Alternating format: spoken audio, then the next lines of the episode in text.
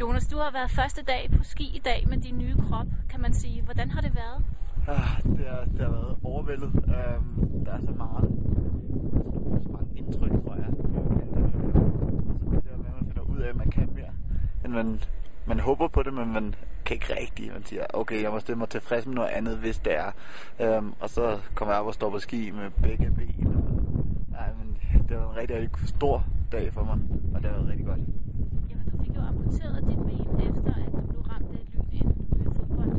Og øh, det var, du har en protese på, så du står faktisk på to ski. Hvordan er det at have og hvilken føling har du med, med proteseben? Ja, altså jeg er amputeret under knæet på venstre.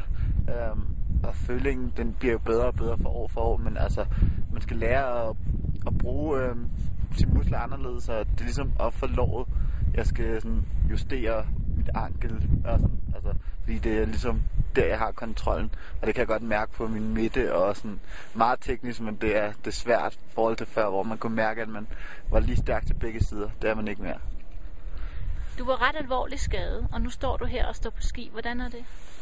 Um, det var en del af min udvikling til at, til at få noget nyt og noget bedre ud af sit liv, eller i hvert fald noget godt ud af sit liv. Og det er et skridt den rigtige vej. Så ja.